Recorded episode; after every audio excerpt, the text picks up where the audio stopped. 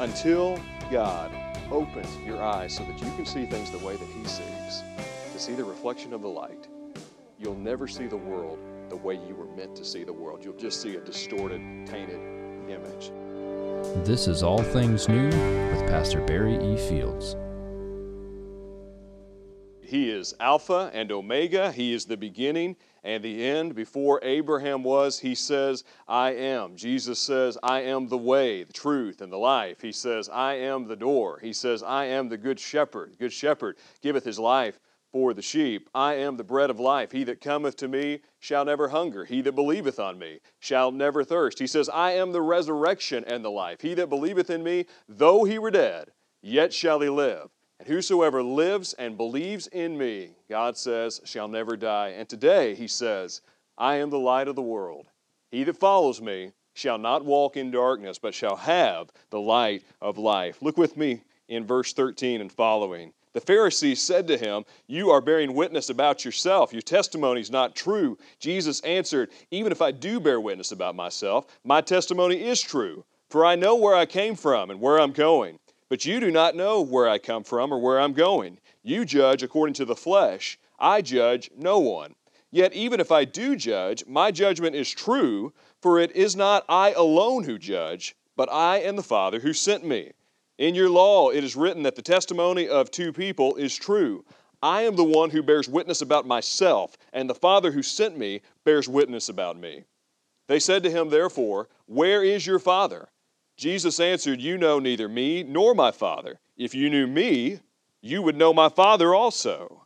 These words he spoke in the treasury as he taught in the temple, but no one arrested him because his hour had not yet come.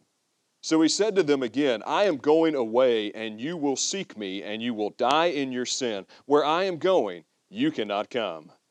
So the Jews said, Will he kill himself, since he says, Where I am going, you cannot come? He said to them, You are from below, I am from above. You are of this world, I am not of this world. I told you that you would die in your sins, for unless you believe that I am He, you will die in your sins. So they said to him, Who are you?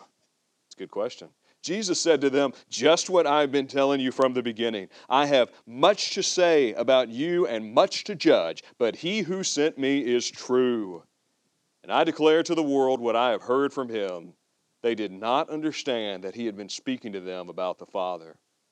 So Jesus said to them, When you have lifted up the Son of Man, then you will know that I am he, and that I do nothing on my own authority, but speak just as the Father taught me. And he who sent me is with me. He has not left me alone, for I always do the things that are pleasing to him. As he was saying these things, many believed in him. Perhaps his most famous treatise, the great philosopher Plato, wrote about the allegory of the cave. He talked about a man who was born in a cave and ultimately died in a cave. And he spent all of his life not seeing what was outside. What he would see would be shadows of things to come. And so an animal would pass by outside, he would simply see the shadow reflected against the wall. A person would stop by, and he would see that as an enemy rather than the real thing. Events and circumstances constantly occurred, but the man interpreted the shadows as being the reality. The scripture tells us that there's a way that seems right unto man. There's a way that feels right. There's a way that, that looks right, but the end thereof is the way of death. He tells us that we live in a world that is broken, in a world that is fallen. And as you begin to look around you, and as you begin to see through filters and prisms, you are only seeing a glimpse of what once was. You are seeing just a portion of the reality. And apart from God's miraculous light shining in the darkness, you cannot see what He would have for you. But if He would ever open your eyes so that you could see the real thing, you'll never be the same. And so here Jesus is going into the temple on the day when they would celebrate the Festival of Tabernacles. And if you can imagine living in a world filled with darkness, not simply spiritual darkness, but physical darkness, real darkness, where there isn't electricity, where they don't have torches everywhere, where fire is very much a valuable commodity, a world where when the lights go out, it's dark outside. But during the temple season of the Festival of Tabernacles, people would come from all over the world, and as soon as it got dark outside, they would light up these candelabras all over. Historians write that it was one of the most spectacular displays that you could have ever seen in the ancient world. Shadows reflecting off the walls of that great temple. And it is said that in the middle of the treasury court, where most of the people would have been assembled, Jesus, at some portion of the day, perhaps right after they lit up those candles, stood up in front of the people and declared, I am the light of the world. He that follows me shall not walk in darkness, but shall have the light of life. The Pharisees had waited their entire life to hear those words. But when they heard it, they could only see a shadow of the real thing. Have you ever thought about what it is to see God? The scripture says that God is light, and in him is no darkness at all. Even the very first words of scripture, first words God has out of his mouth are, Let there be light. John tells us that in the beginning was the Word. The Word was with God. The Word was God. All things were created by him. Without him was not anything made that was made. In him was life, and the life was the light of men, and the light and the darkness tried to cover it up, but it could not man sent from John, who was sent to bear witness of that light. That was the true light, that all through him might believe. The people who dwell in darkness have seen a great light. There is this chasm, there is this separation between light and darkness throughout Scripture. You either go towards the light or you run towards the darkness. There's not a whole lot of middle ground. And for the Pharisees to see who Jesus really is, they have to understand what it is to know the very source of that light, that God Himself shines like a sun. Paul describes him in 1 Timothy 6:13 that God is this blessed, the only ruler, the King of kings, the Lord of lords, who alone is immortal, who lives in unapproachable light, whom no one has seen or can see. It's the teleological argument which just says, look around you. Look at the sun and the moon, which is a reflection of the sun, and the stars that have been hung in place by a creator. It is an evidence that there is a God. Just in the last few years, they have discovered the hottest star on record, billions of light years away, no doubt. It is known as R136A1. For Star Wars fans, they should have named it R2D2. But R136A1 is known as being 10 million times brighter than the sun. Now, you think about a sunburn. You go outside and it's too bright and you don't wear lotion. Some of you, especially if you're fair skinned like me, what happens? You burn up. Not twice as hot, not 10 times as hot, 10 million times as hot.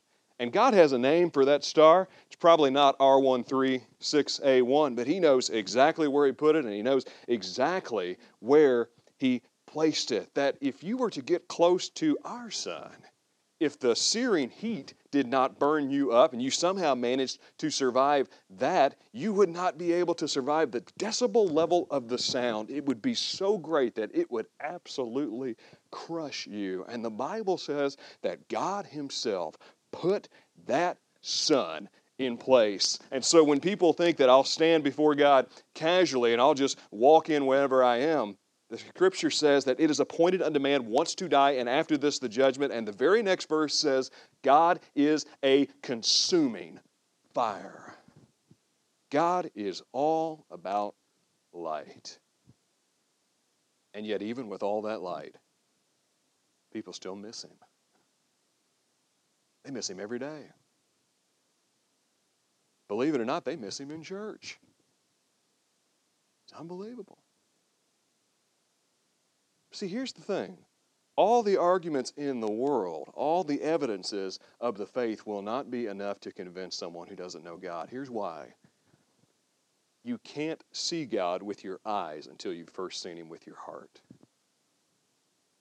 Until God opens your eyes so that you can see things the way that He sees, to see the reflection of the light, you'll never see the world the way you were meant to see the world. You'll just see a distorted, tainted image. And Jesus will say to these Pharisees, it, it isn't simply that they haven't heard the arguments. It isn't simply that something's gone on in their life. He, he describes it to them that seeing they would not see, that hearing they would not understand. It's why the parables are so difficult to understand for the crowds to interpret. They were looking, but they weren't seeing. It is this contrast between light and darkness. Because God is light, one day all darkness in the world will be exposed. The scripture describes hell as being cast out into the outer darkness. It's the absence of, of light, it's the lack of the presence of God. It says that it isn't just because they didn't hear it right.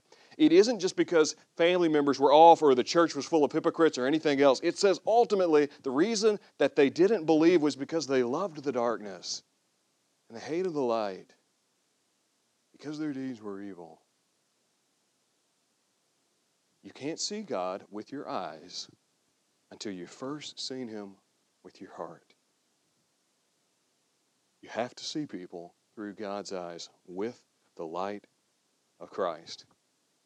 It's so distorted, it's so tainted. See, beauty in our world has become about prettiness and ugliness. So, beauty now is airbrushed, photoshopped magazines. It's discount sales, dress like this, talk like this, wear this, and you'll be considered beautiful in the world's eyes. It's led to anorexia, it's led to suicide, it's led to all sorts of unhealthy body images across the spectrum. But that's not how God sees people. He says beauty isn't nearly as much a condition on the outside as it is on the inside. He says, I'm not nearly as concerned about what you wear as about what it looks like in here, because that's what I'm going to judge one day. And where the world will judge people by physical deformities and mental handicaps, God looks at the condition of the heart.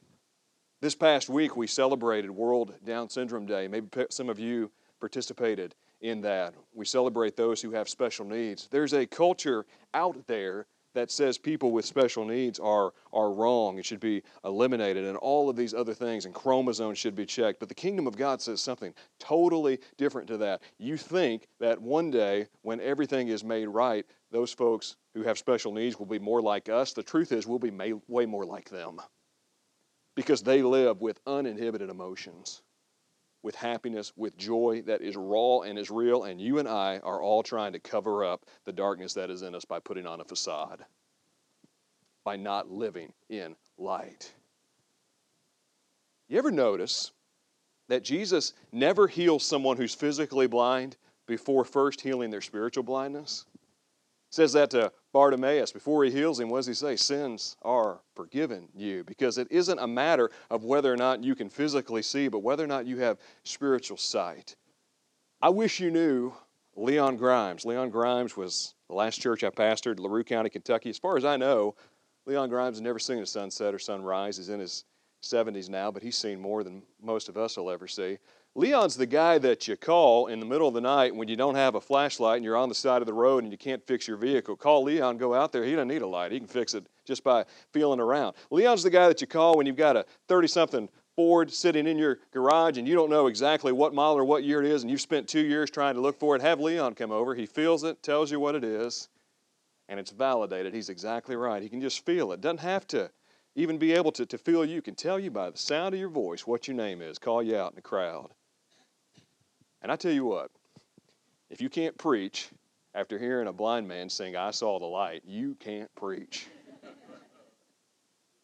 the Bible isn't nearly as concerned with physical blindness as it is spiritual blindness. And Jesus says the blind will receive their sight, the lame will walk, the dead will be raised.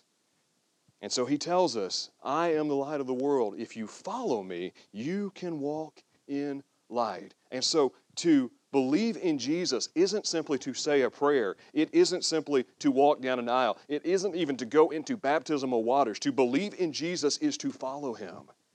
It is to repent of your faith. It isn't even to, to go to confession and hope that you've got it all straightened out. To believe in Jesus is to live a life of repentance and faith, of doing what he says and repenting of what he doesn't.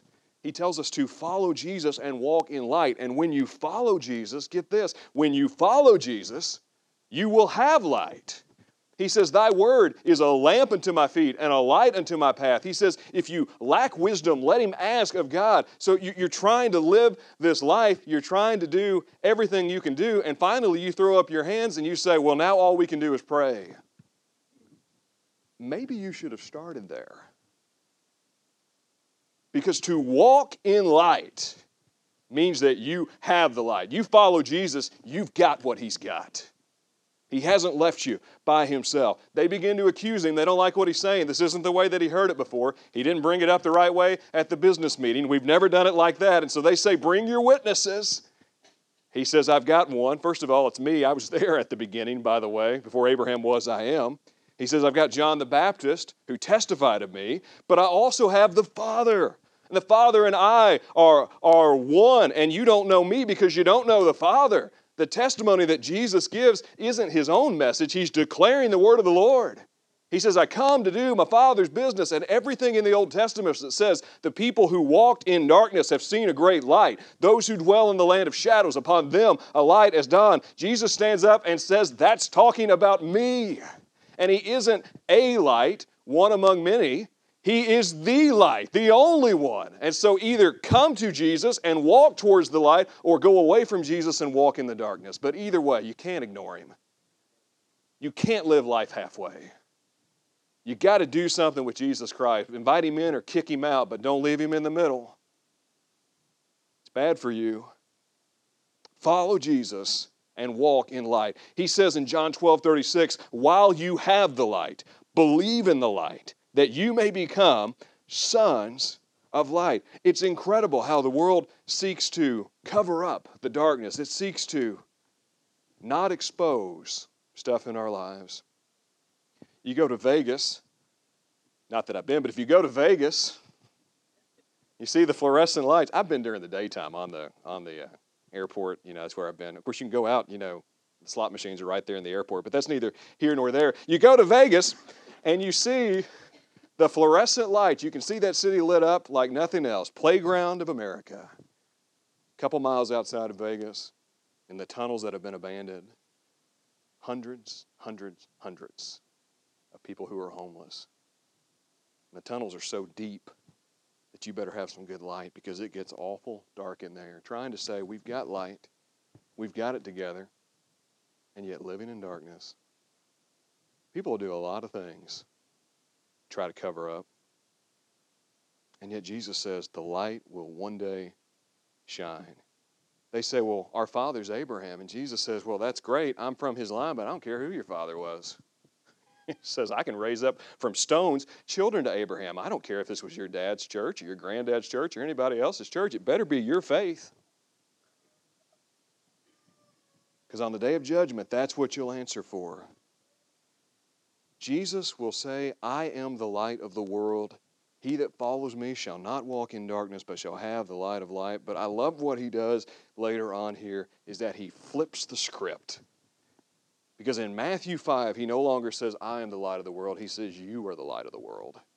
And he says, He that follows me shall not walk in darkness, but shall have the light of life. It's what David says when they said, David, you're the light of Israel. He said, The Lord is my light. I'm just a reflection of it that the whole Christian life is not one hour on Sunday morning, is what do you do with the other 167 hours of the week? How do you glorify God in your everyday life to reflect the light in a world that is terribly dark? You don't have to read a newspaper or get online or listen to the radio to know that the world is a dark, dark place, and its only hope is in the light of Christ. And you and I have that light. Here's the irony here. Jesus will say at the end of this passage, when you have lifted up the Son of Man, that'll draw people unto him. Isn't it ironic that the cross is the symbol for the church? You say, well, that's what we've always had. Of course, the cross is the symbol of the church. Really? How many of you have an, elect- an, an electric chair hanging around your neck? It's kind of an odd thought, isn't it? Well, you say, well, that's kind of morbid. Okay. Do you know what they use crosses for? But the reason we do that is because we recognize there's a glory in the cross. That when Jesus died on there and he bled out for you and me, he paid it all. And now that cross is a spiritual lighthouse to those who believe. When you point them to the light, when you point them to the cross. Not about Abraham, not about the witnesses, simply about what God has done in us. And, brothers and sisters, when you walk in light, when you have God's with you, you don't have to answer the questions that everybody else constantly asks. You don't have to answer, can I make it or is it possible? All you got to ask is, is God in it? And if God's in it, you'll make it and it will be possible. Because if you have the light, you have Jesus. If you don't have the light, you don't have Him. He makes it very simple for us. If you were to go into Sistine Chapel 100 years ago, Michelangelo's great painting on the ceiling, you would have seen it covered up when they tried to do these excavations on it. You know, excavations on cathedrals, work of art, they don't they don't take months. They they take years. Kind of like the great paint job on the on the Hawesville Cannelton Bridge. It doesn't take months. It takes years. You know, for that great piece of work for 18 months or whatever it took to cross back and forth. In the Sistine Chapel, they looked at it about 100 years ago and decided that it had been covered with soot and with filth. And so they spent years getting the soot and the filth off of this thing. It took forever. And when they finally got it off, they said those, those romantic, Roman esque colors, it was as if they'd seen the prism for the first time. Everything just reflected. It was like they were looking straight through a kaleidoscope. And I would tell you that when you finally stop seeing the world through your eyes and you start seeing it through the eyes of God, which you were originally meant to see in the first place, you will see the world in a completely different way. You won't see a reflection of a sunlight or sunrise, sunset, just as something that randomly happens, but as the glory of the living God. You won't see everyday life as just randomness or circumstances, but you will see God working in all these ways. And Jesus will say to Thomas, that doubting apostle who said, Unless I see him, I won't believe, he will say, Thomas, you have seen because you have believed. He will say, You have believed because you have seen and believed. But then he says, Blessed are those who have not seen, but still believed. Because in the kingdom of God, it isn't believing, it isn't seeing as believing, but rather believing, seeing. And you can't see him with your eyes until you've first seen him with your heart. I pray that you would see not just the shadows, but the full portrait of that which is to come. Hey guys, thanks so much for listening to the broadcast. If you found it helpful, please consider sharing it with your family and friends. For more information, check us out online at barryefields.com.